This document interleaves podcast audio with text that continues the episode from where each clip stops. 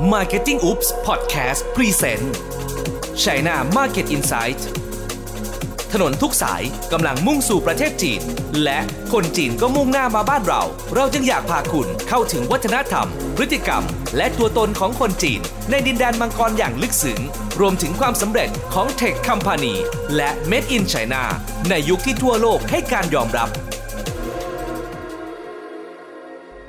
สวัสดีครับ ผมตั้มอิทธิชัยอัธกวีสุนทรครับ co-founder ของ Level Up Thailand นะครับ ซึ่งเราเป็นที่ปรึกษาทางด้านการตลาดจีนนะครับสำหรับแบรนด์ไทยที่อยากจะไปโตที่จีน หรือดึงดูดนักท่องเที่ยวจีนเข้ามาใช้บริการของเราครับ คราวนี้นะครับก็ EP ที่3นะฮะเราจะมาลงลึกกันครับว่าคนจีนเนี่ยมีพฤติกรรมการใช้โซเชียลมีเดียอย่างไรนะครับแล้วก็เราสามารถเจาะตลาดตรงนี้ได้อย่างไรบ้างนะครับ ก่อนอื่นครับก็มีหลายคนนะครับได้ถามมาว่าเอ๊ะเมืองจีนพฤติกรรมของเขาเป็นยังไงนะครับด้วยความที่ผมอยู่ที่ปักกิ่งนะครับเป็นเวลา 2 ปีนะครับก็เลยอยากจะแชร์ให้ฟังนะฮะว่าคนจีนนะครับมุมมองกับคนไทยเป็นยังไง แล้วพฤติกรรมของเขาที่แตกต่างเลยสิ้นเชิงกับเมืองไทยคืออะไรนะครับ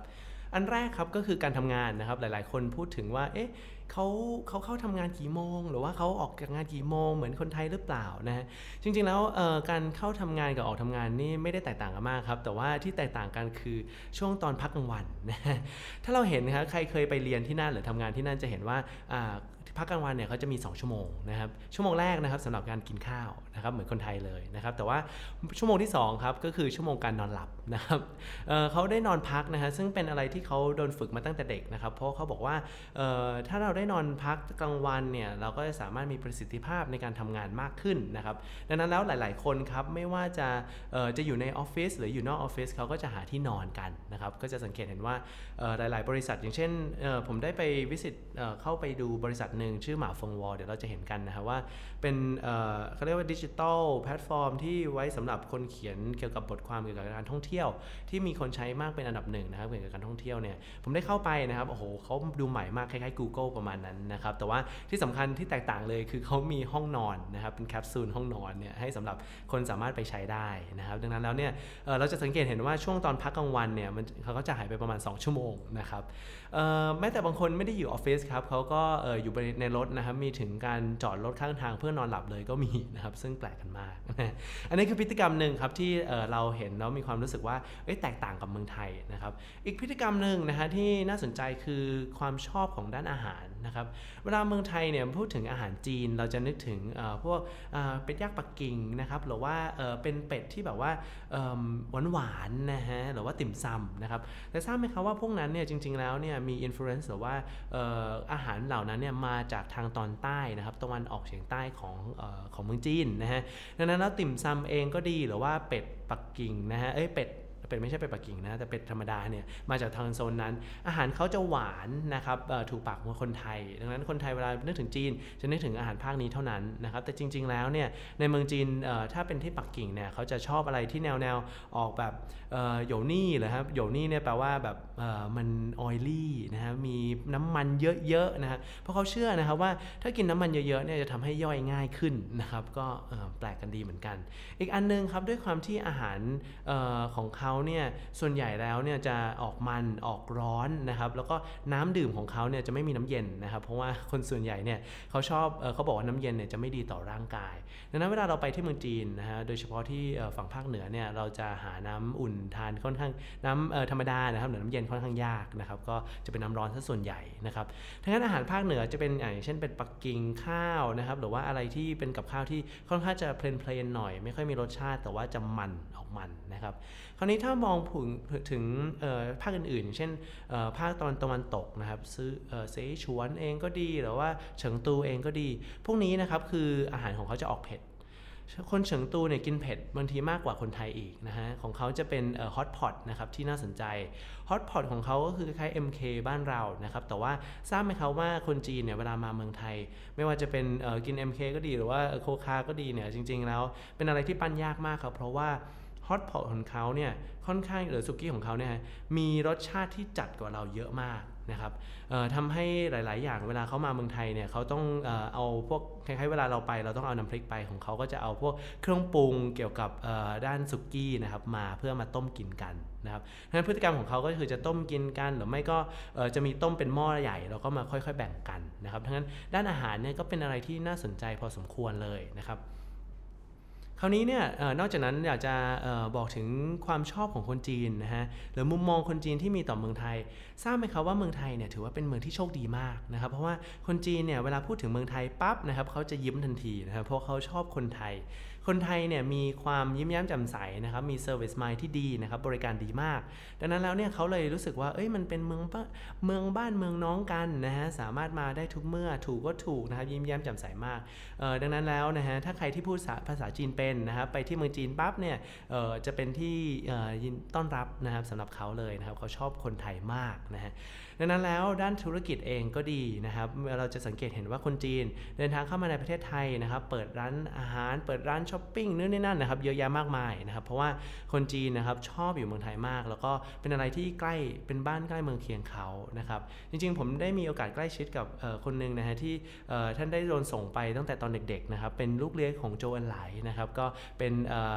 สมัยชื่อประธานเหมานะฮะสมัยก่อนนะฮะก็จะมีมือขวาชื่อโจอันไหลนะครับซึ่งเขาปกครองประเทศกันตอนนั้น เมืองไทยเองนะฮะถึงสมัยนั้นนะฮะก็ส่งคนนะครับเเป็นลูกสาวกับลูกชายนะฮะเพื่อไปอยู่กับเขานะครับบอกว่าเป็นเมืองพี่เมืองน้องกันนะฮะจะไม่มีการทำอะไรกันเกิดขึ้น ดังนั้นแล้วนะฮะเมืองไทยเนี่ยเป็นอะไรที่โชคดีมากเพราะว่าคนจีนนะครับเพราะนึกถึงเมืองไทยเนี่ยเขาชอบมากเลยทีเดียว นะครับอะคราวนี้ดูพฤติกรรมคร่าวๆแล้วนะครับจะมีประมาณนี้นะฮะถ้าอออยากจะทราบอะไรเพิ่มเติมเดี๋ยวผมนึกอะไรขึ้นออกเดี๋ยวผมจะรีบแทรกให้เลยนะครับแต่ว่าเรามาลงลึกกันเลยดีกว่าครับว่าพฤติกรรมตรงนี้พอเราทราบแล้วเนี่ยว่าคนจีนชอบของเมืองไทยคนจีนมาเมืองไทยบ่อยนะครับแล้วเราจะทำยังไงให้จับตลาดจีนตรงนี้ได้ พฤติกรรมออนไลน์เป็นอย่างไรเรามาดูกันนะครับ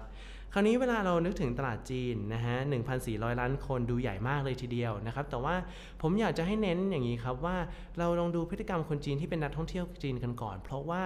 คนกลุ่มกลุ่มนี้นะครับเขาเดินทางเข้ามาในประเทศไทย แล้วก็สามารถซื้อของของเราได้เลยนะครับดังนั้นแล้วค่าการตลาดนะครับจะถูกกว่า แล้วก็มีผลได้เร็วกว่า ที่เราจะไปบุกตลาดจีนเลยนะครับแล้วก็การนำเข้าส่งออกก็ไม่จำเป็นนะครับ เพราะว่าเขาเดินทางเข้ามาประเทศเราแล้วนะครับอาจจะต้องระวังนิดนึงเรื่องของอย่างเช่นรังนกที่เป็นของต้องห้ามเดินทางเข้าไป แต่ว่านอกเหนือจากนั้นแล้วเนี่ยเทรดมาร์กเราก็ยังไม่ต้องจดนะครับหรือ FDA เราก็ยังไม่ต้องขอการนำเข้าส่งออกเรายังไม่ไม่จำเป็นต้องรู้นะครับดังนั้นแล้วนักท่องเที่ยวจีนที่เดินทางเข้ามาในประเทศไทยเป็น target group อันแรกที่เราควรจะจับ คนกลุ่มนี้นะฮะที่เป็นนักท่องเที่ยวจีนเนี่ยเดินทางเข้ามาในประเทศไทยเนี่ยประมาณ 10 ล้านคนต่อปี หรือ 1 ใน 3 ของนักท่องเที่ยวต่างประเทศทั้งหมดของเมืองไทยนะครับนักท่องเที่ยวจีนนะฮะที่เดินทางเข้ามาในประเทศไทย 10 ล้านคนนะครับจะแบ่งออกเป็น 2 ประเภทนะฮะก็คือทัวร์กับ FIT นะครับทัวร์ก็คือโดน fix route มาอยู่แล้วนะครับต้องไปตามสถานที่ที่เขาจำเป็นหรือว่า fix มาอยู่แล้วนะครับส่วนอีกกลุ่มหนึ่งนะครับ FIT ที่ย่อมาจาก Foreign Independent Traveler นะครับหรือนักท่องเที่ยวอิสระนั่นเอง นึกถึงง่ายๆครับเวลาเราไปที่ประเทศญี่ปุ่นนะครับตอนแรกๆเราอาจจะไปกับทัวร์นะฮะเพราะเราไม่ค่อยรู้จักภาษาไม่รู้ว่าจะไปยังไงนะฮะนั่นก็คือเราเป็นกลุ่มทัวร์ที่เดินทางเข้าไป แต่พอรอบ2รอบ3ครับเรามีพฤติกรรมที่เปลี่ยนไป เราจองแค่ตั๋วเครื่องบินนะครับแล้วก็จองโรงแรมแล้วก็ไปเอาโซโลกันที่นู่นนะนั่นคือเราเป็น FIT หรือว่านักท่องเที่ยวอิสระทันที คนจีนพฤติกรรมเหมือนกันครับ คนที่มากับทัวร์จะเป็นคนที่1ผู้ภาษาไทยไม่ได้ หรือพูดภาษาอังกฤษไม่ได้ 2 เป็นคนที่มาจาก tier เล็กๆหน่อยนะครับหรือว่าคนที่ยังไม่เคยออกนอกประเทศ ดังนั้นทัวร์กลุ่มนี้ครับมี volume เยอะก็จริง แต่ว่าการทำการตลาดจีนเนี่ยจับคนกลุ่มนี้ไม่ค่อยได้ เพราะเขาโดน fix มาอยู่แล้วว่าเขาต้องไปไหน อย่างเช่นวัดพระแก้วเข้าช้อปปิ้งที่นู่นที่นี่ตามที่ EP 2 เราเคยพูดไปนะครับ แต่ว่าคนกลุ่มนี้ครับที่น่าสนใจคือว่าด้วยความที่เขาไม่เคยออกต่างประเทศ ดังนั้นแล้วการซื้อขายเนี่ยอของของที่เขาขายดีนะครับเช่นหมอนยางพาราอะไรก็ตามแต่ที่เราพูดไปเนี่ยเเขาซื้อค่อนข้างเยอะนะครับก็น่าสนใจเหมือนกัน แต่คนอนอกจากกลุ่มนี้ก็คือกลุ่ม FIT นะฮะนักท่องเที่ยวอิสระเนี่ยเป็นกลุ่มที่กำลังโตนะครับ ถ้าเรามองย้อนกลับไปประมาณ 2-3 ปีที่แล้วเนี่ยกลุ่มทัวร์ถือว่าเป็น 70%ของคนนักท่องเที่ยวจีนทั้งหมด แต่ตอนนี้ครับปีที่แล้วเหลือครึ่งครึ่งนะครับ ปีหน้านะฮะผมเดาว่าน่าจะมี FIT นักท่องเที่ยวอิสระมากกว่าทัวร์อีกนะครับดังนั้นแล้วเนี่ยกลุ่มนี้เป็นกลุ่มที่เราควรจะจับไว้นะครับ พฤติกรรมของคนพวกนี้ครับเนี่ยน่าสนใจมาก เพราะว่าก่อนเดินทางเข้ามาในประเทศไทยเนี่ยเขาจะมีการ search อินเทอร์เน็ตกันก่อนอยู่แล้วว่าเขาจะไปเที่ยวไหนบ้างนะฮะหรือว่าเขาจะ plan trip นะครับซื้ออะไรท่องเที่ยวไหนนะฮะเราเขาจะใช้ออนไลน์นะครับคล้ายๆ กับว่าเวลาเราไปต่างประเทศเราเรา search พวกนี้มาก่อนนะครับ พฤติกรรมของคนจีนนะฮะ โดยใช้ออนไลน์เนี่ยจะมีพฤติกรรมที่น่าสนใจอย่างหนึ่งก็คือว่าเขาจะ search มาก่อนนะฮะว่าเขามาเที่ยวเมืองไทยนะฮะมีอะไรน่าสนใจบ้าง ส่วนใหญ่ที่เขาใช้นะครับหรือ Search Engine อันดับหนึ่งของประเทศเขานะครับไม่ใช่ Google นะครับเพราะว่า Google เนี่ยเข้าประเทศเขาไม่ได้นะฮะจริงเข้ามาแล้วแล้วก็ต้องออกไปแล้วนะครับเพราะว่าโดนเซ็นเซอร์เยอะมากเกินไปนะครับ ดังนั้นแล้วเนี่ยโซเชียลมีเดียหรือว่าเอ่อ search engine ที่เขาใช้เนี่ยก็คือ Baidu ครับ Baidu เนี่ยเป็น search engine อันดับหนึ่งของประเทศเขาเวลาเขา search มานะฮะเขาก็จะเจอเว็บไซต์นะครับหรือไม่ก็เจอบล็อกต่างๆ คล้ายๆ เวลาเราเจอพันทิปนะฮะของเขาก็จะมีบล็อกของเขาเช่นเดียวกัน ดังนั้นใน EP ต่อๆไปเราจะเห็นว่าวิธีการทำโฆษณาผ่านทางป่ายตู้เนี่ยก็จะมีมีเจาะลึกนะฮะแล้วก็วิธีหลาย ๆ วิธีคล้ายๆ Google เหมือนกันนะครับก็เป็นป่ายตู้นะครับเจ้าของก็คือบริษัทป่ายตู้เองเลยนะครับคราวนี้บริษัทษัทที่2ครับเป็นบริษัทที่ได้ยินกันมาค่อนข้างเยอะนะครับก็คืออาลีบาบานะครับอาลีบาบาเป็นเจ้าของนอกจากถาวเปล่าอาลีบาบา .com เทนทีมอลนะฮะมีอีกอันนึงที่เขาเถืออยู่นะครับก็คือวีเออเวปัวนะครับเวปัวเป็นโซเชียลมีเดียอันดับหนึ่งของประเทศจีนนะครับคล้ายๆ Facebook เลยนะฮะคนที่ใช้ส่วนใหญ่ก็จะมีอายุตั้งแต่ 25 ปีขึ้นไปนะครับก็ใช้เหมือน Facebook เลยครับก็ดาราไทยก็หลายๆ คนก็จะมี เวปัวเขานะครับเราสามารถยืนยันตัวตนได้นะครับ สามารถใช้โปรโมทผ่านทางช่องทางนั้นได้ ข้อดีของมันครับก็คือเราใช้ช่องทางนี้นะฮะที่เราโปรโมทให้กับแบรนด์อื่นๆเนี่ยใช้ช่องทางนี้เป็นการสร้าง awareness ครับสามารถ boost post ไปได้ สามารถให้คนอื่นช่วยแชร์ได้ ยอดวิวกลับมาเป็นหลายล้านเลยทีเดียวนะครับทั้งนั้นเดี๋ยว EP ต่อไปก็จะมีลงลึกนะครับ เพราะว่าโอ้โหแต่ละแอปพลิเคชันของเขาเนี่ยโอ้โหปวดหัวมากพอสมควรนะครับ แต่ว่าเราค่อยๆเป็นค่อย ๆ ไปกันนะครับ ก็ทำตาม budget ที่เรามีนะครับแล้วก็ลองดูวัดผลก่อนว่าทางไหนไปได้ดีแล้วเราค่อยลุยกันต่อนะครับ Baidu ไปแล้วนะฮะอาลีบาบาไปแล้ว อีกอันนึงก็คือ Tencent นะครับ ถ้า EP แรกได้ติดตามกันมาดูเนี่ย ก็จะเห็นว่า Tencent เป็นเจ้าของ WeChat นะฮะ จริงๆ ก่อนหน้านั้นเขาเป็นเจ้าของ QQ นะครับ ซึ่งมีรูปเป็นตัวเพนกวินทราบไหมครับว่าบริษัทนี้เนี่ยเขาพยายามจะโปรโมทออกนอกประเทศเขานะฮะ อันนึงที่เขาทำนะฮะ ถ้าใครชอบเป็นคอหนังเนี่ยจะเห็นว่า มีหลายๆหนังเลยทีเดียวนะครับ โดยเฉพาะอันนึงที่ผมจำได้ก็คือ Batman vs Superman นนะฮะ มีฉากหนึ่งครับก็จะเห็นเพนกวินนะครับออยู่ข้างหลังตึกนะฮะ ก็ลองกลับไปดูกันนะครับ ช่วง Wonder Woman เจอกันกับตัวไซบอร์กอะไรประมาณนี้นะฮะ ลองดูนะครับ ตัวนั้นนะครับทำให้เราเห็นว่า